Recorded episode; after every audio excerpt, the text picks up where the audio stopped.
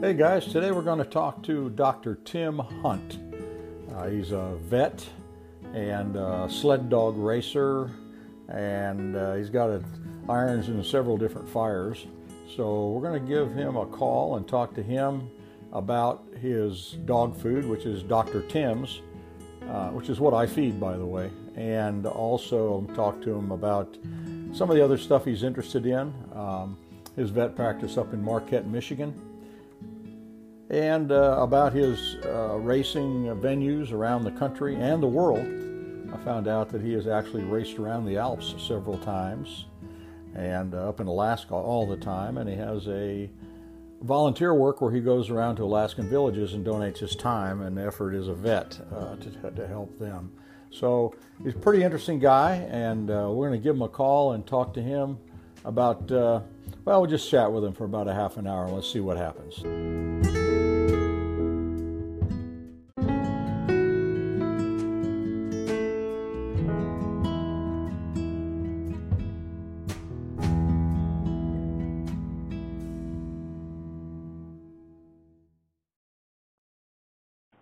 Don't for, forget to protect your ears while you're out shooting. I didn't do it. I neglected that when I was younger, and uh, of course, I did a lot of flying as well. But uh, and now I've got hearing loss on my right side and uh, probably some on my left. I don't know. But I use ESPAmerica.com ear attenuators, form fit, custom molded, don't fall out, and they work and they protect your ears from every sound over 90 decibels. Any sound over 90 decibels is going to damage your auditory nerve, and that damage is not repairable, it's not recoverable, and it never gets better, and it's cumulative. So, all that being said, young people, protect them while you're young, and when you get my age, every other word out of your mouth won't be what, and your wife won't be aggravated at you. So I'm saving your marriage, basically. So let's go to espamerica.com and uh, go ahead and take a look through the website and take a look at what they've got. Uh, it's uh, it's a good st- it's good stuff and it works.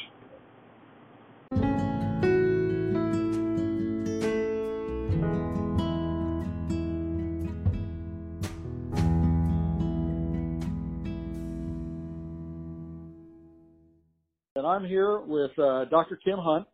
And Dr. Tim, um, I got to know uh, Dr. Tim through his uh, dog food, Dr. Tim's, which is uh, drtim dot com. And uh, I do feed his, uh, in, the, in the interest of full disclosure, I do feed his dog food and, uh, and thrilled with it. So I got talking to another guy and I said, well, why don't we, why don't we call him and talk to him on the podcast? So we're here with Dr. Tim. Hello. Hey Randy, thanks for having me on. I really appreciate the opportunity. Well, it's it's my uh, it's my pleasure because uh, I've uh, got to got to feeding your feed the other couple of years ago, actually about a year and a half ago. I talked to uh, a, a NSTRA competitor, Scott Townsend, and um, all right, Scott is uh, a big proponent of your feed, and uh, of course he he's got the top dogs in the country. Uh, the top dog right now is Jimmy, a English Pointer. Mm-hmm. Um, so uh, when he told me about it, I, I reached out to you and uh, I started to feed uh, your feed, and uh, I'm just absolutely thrilled. I've been through a complete hunting season now, um, two actually com- uh, hunting seasons, and I've never had a, a feed uh, that I could just feed dry if I need to to my dogs, and after even two weeks on the road, they tear it up. Don't no questions asked. They just just no nobody's off their feed at all ever, and uh, which is unusual. Good, Good. And, that's uh, cool. That's great to hear. They really do like it. So let me ask you a little bit about your uh, background. And I know you went to Michigan State University Vet School, and uh, you ended up doing some other stuff, but ended up with sled dogs of all things. Is that correct? Yeah, that's correct. I graduated from state in uh, 89, so it's been 31 years now. Wow. And when I got out of school, I had no interest in sled dogs nor nutrition, and I found myself um, into that six or seven years after graduating because I opened up my own practice and I started looking for clients, and there were some sled dog kennels here in the Upper Peninsula of Michigan. and I approached them to work with them. And little did I know that I would fall in love with working with sled dogs, but little did I know that mushers don't have any money. So what ended up happening is a, a barter for services. Um, and I'd work on their dogs and they would give me rides and take me on camping trips and stuff. And that led to getting my own dogs once I started to realize how much fun it was working with these sporting dogs. And that was back in like 94 or so. And then soon it went from four dogs to eight to 16 and so on. I started to race instead of just vetting uh, sled dog races. And I thought as a young buck who was all athletic and everything, it'd be easy to win. And I found out it wasn't easy to win. As you know, it's not so much about oh, the driver, it's it's about those dogs and what do we make those dogs, you know, how do we get them to perform better? And it took a while to realize how much nutrition played a, such an important part in it. And I started to emulate some of the more successful kennels out there, sled dog wise, as the feeding regimens, and then I started adding my own witch's brew to it, and pretty soon I had quite a concoction of things in my garage going with a, a cement mixture. My wife came in one day and said, "What are you doing? Why don't you just make this into one food and keep it simple?" And that's what we did, and that's how our first food in 2004 came about, the momentum was all the stuff we did in the garage we put into a kibble and I had it balanced with a nutritionist and we came out with that kibble and got it into some hands of some other kennels and and then refined it from there. And over time what we learned from that food we applied across the board to other life styles of dogs and and it really does work and the sled dog food is still going. The Iditarod's running this week and you know, for instance, the food's done so well it's won five out of the last eight Iditarods, um, and those people buy the food. I don't even give it to them. So that's always a good testament that the food works. But people do pay attention to the sled dog community, like sporting dogs like yourself, and if we can prove it in those high RPM kind of situations of sled dog sports, you know, field trial hunting and sporting dogs really can benefit from that same premise of, of nutrition. And it's been really fun, man. As a veterinarian, I still practice full time here. We have a five or six doctor practice now and I still practice full time and do the pet food um, at the same time. And it's just rewarding to get emails from people that are feeding the food, like yourself or someone in Arizona, and they send pictures. They're just so how the dogs look and how they recover from you know weekends of hunting and, and oh, so yeah. on. It's yeah. really fun to and rewarding as a veterinarian to to get that response. Well, so tell what is the name of your practice and where is it? Uh, it's called Bayshore Veterinary Hospital, and it's in Marquette, Michigan. Marquette's on Lake Superior, so we get a lot of snow. We have long winters, and uh, just really nice people. Yeah, yeah. I was actually I hunted up there in the U.P. just uh, a couple years ago, and I passed very, very close to you. Didn't know it, of course, but I was uh, I hunted all through that area, and then I uh, went across the bridge down to southern Michigan and and hunted at Scott's place down there. He's in Atlanta, Michigan. Yep. And uh, yeah, that's a nice area too. Had a wonderful time, a wonderful place to grouse hunt up there in Michigan. But um, so I, I feed Pursuit. I have Brittany's, and I feed Pursuit, and uh, I'm, I'm absolutely thrilled. One thing Scott told me, he said, Randy, do not, do not overfeed your dogs. They will blimp up like balloons and hurry because the feed is so absolutely digestible. Uh, you know, they're really going to get every every calorie out of it, and uh, yeah you know, I wasn't used to that. And I, I mean, I, I feed the top feeds. I've fed so many top feeds around, you know, that, that it, that just didn't make any sense, but it's true. The digestibility is incredible. And, uh, so. Exactly. And that's what it's all about. You know, what I learned from the sled dog arena is those sled dogs, uh, like are running the Iditarod, 12 and 14,000 calories a day. That's like 30 Big Macs. It's a ton of calories and we have to put it in them in such a way that they can digest it. So we need maximum digestibility of the kibble along with everything else that goes into their diet. And when I consider formulating a diet, I look at it like an orchestra. I got hundred seats or hundred percent that we need to fill up in that bag of kibble. And I want every seat to be playing an instrument that's actually we can hear. And the ones that can't play to me are filler, okay, or unusable space. And so I want to minimize that. So I want to use ingredients that are highly digestible, that have a purpose or a function. So every every ingredient has a functional quality to it. You know, what does it bring to the table? And then we use enough of it so it's actually usable and functional, not just window dressing. And then lastly, we want to have great stools that come out of that dog despite working or sitting around the house. And how that happens, that's why sporting food is made the way it is, is we have to allow that digest, digestion to happen and we can kind of alter it with the way we formulate the fiber composition, um, right. amongst some other things. So what you saw with your dog was exactly what we want to see is that they eat it when they're tired they poop solid despite, you know, being active.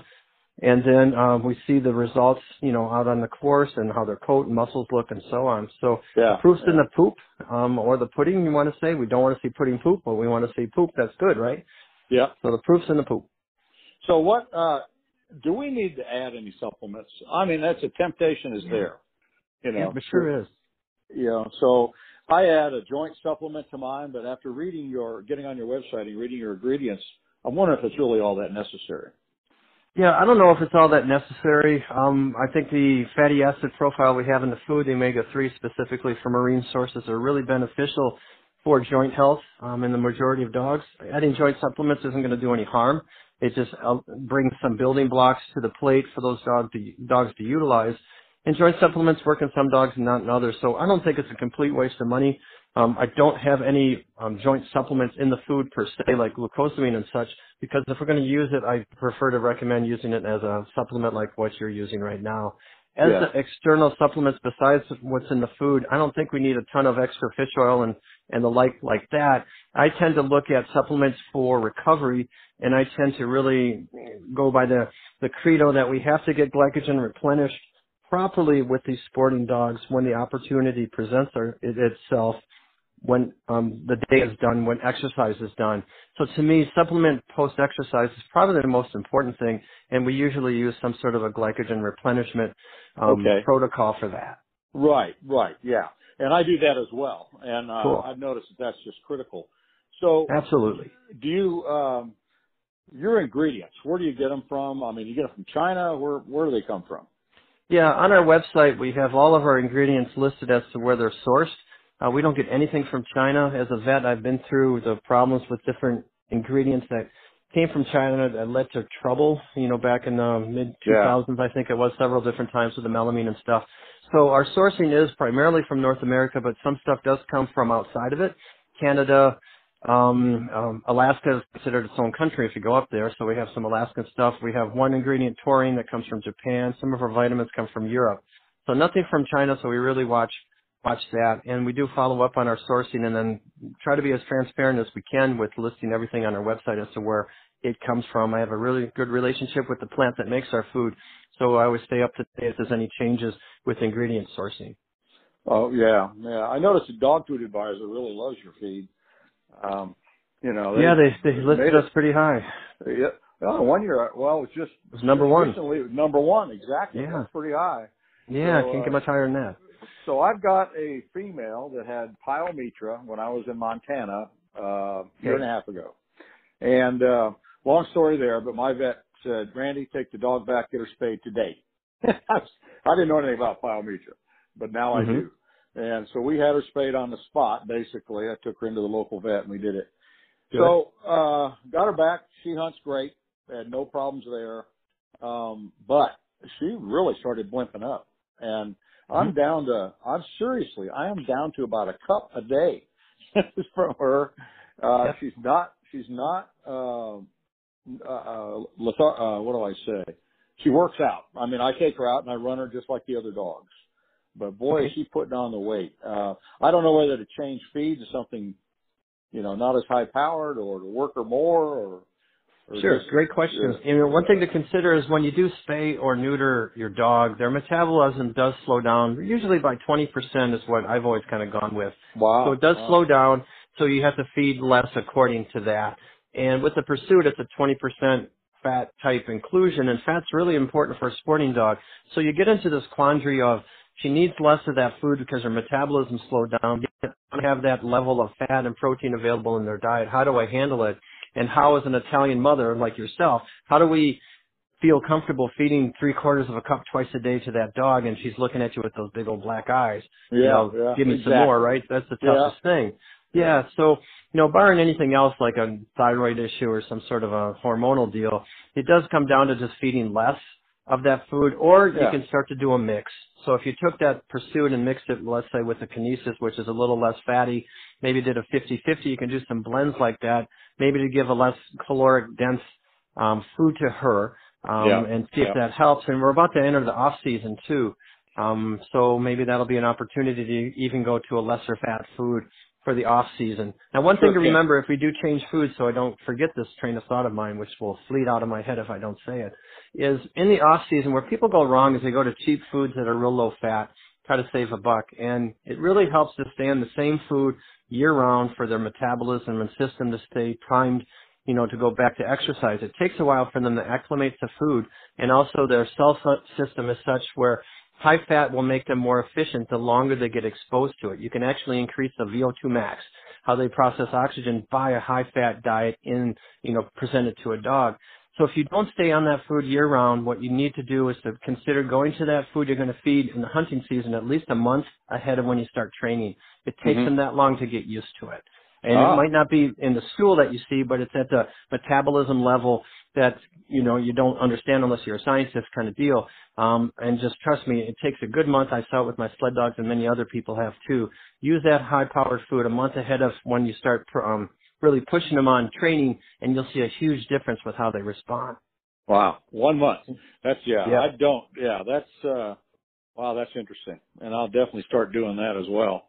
Yeah. Um, but, if I uh, saw with my sled dogs, I was able to sh- um, shave off my training by a whole month when I started doing that ahead of time. I was able to get them to a certain point much quicker, um, safely when I started to adjust their diet. I didn't realize it either until I saw the the proof and what others had told me and showed me too. So. Uh huh.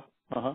Wow, that's that is very interesting. In fact, I'll I'm going to fly that next year. The problem down here is that, that one month prior is in August, and yep. uh, I live in Georgia, and it's hotter than four hells down here in, in Georgia in August. But but you know that's uh, we're just going to have to bite the bullet because they need to be ready in September. So yeah, just just feed them less, but get them exposed to that ratio of fat and protein. It really will pay dividends. I'm not a big believer in a hot diet so much. You know, it's a warm um, place you live in August, just feed less of it and they'll be okay. Yeah. Yeah, mm-hmm. we can do that too. So we don't have a whole lot of time left. I know you have to okay. you got another appointment here shortly, but let me ask you about your um, your work in Alaska. You go up there and volunteer your time in those villages up there. Is that correct? Yeah, that's correct. So when I was up there working as a vet, and then when I ran the Iditarod um, a few times, I saw what was kind of going on in the villages and the native villages, both on the coast with the Eskimo villages and interior with the the native Indians. And a lot of times the veterinary care is just not available at all. They have to fly their animals out quite a distance to, to get anything done, lots of loose dogs and so on. So um, two other people and myself started in 2012 uh, with a spay neuter program that we travel around and fly into different villages or take a boat up a river to offer spays and neuters and vaccinations to these rural communities. And to date, we've done between four and five thousand spay neuters. There's other vets involved too, and then vaccinated, you know, three times that many. So wow. it, has been very rewarding. Every year we have we have uh, different exploits or trips, I should say, that go year round. I'm going up sometime this summer. I don't know when, but again, there's other vets that do it, and we're able to get on some National Geographic thing. There shows Yukon vets coming up here, I think next month, and they're going to show us on that show.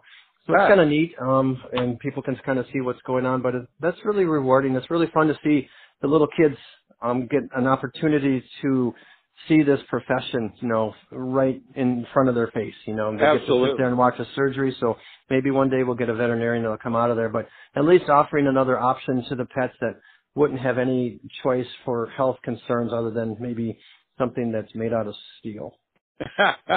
yeah, really. Yeah. So, uh, well, anyway, I appreciate it. I know you got to go. Uh, if you don't yeah. mind, one of these days we'll call back and try to continue this. And uh, I really, uh, I really do appreciate your time and effort. Thank you very much, uh, Dr. Oh, you're welcome. Yep, no okay. problem. If anyone has questions, they're welcome to email me directly through our company, Dr. Tim's uh, Pet Food, and I answer all the emails. So I'm happy if there's any follow-up questions. And Randy, I appreciate the time. Okay, thanks a lot, and we'll talk to you later.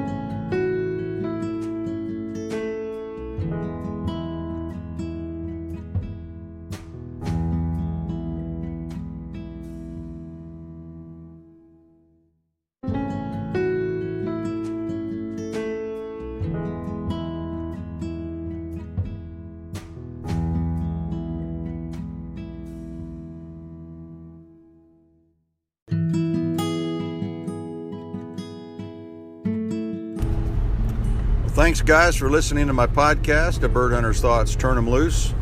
I'd like to encourage you to uh, like, subscribe, and share the podcast. Also, go to my um, blog, my website, abirdhuntersthoughts.com, and on the right hand side, you'll see all my sponsors, and you can select at will, especially espamerica.com. Also, my book, Endless October, there's a link there, and you can buy it as a Kindle edition, as a paperback, and as an Audible edition. You can get it at Audible or ACX. Listen it, listen to it while you're on your way to bird hunting. It'll get you all psyched up. But thanks a lot, and uh, until next time.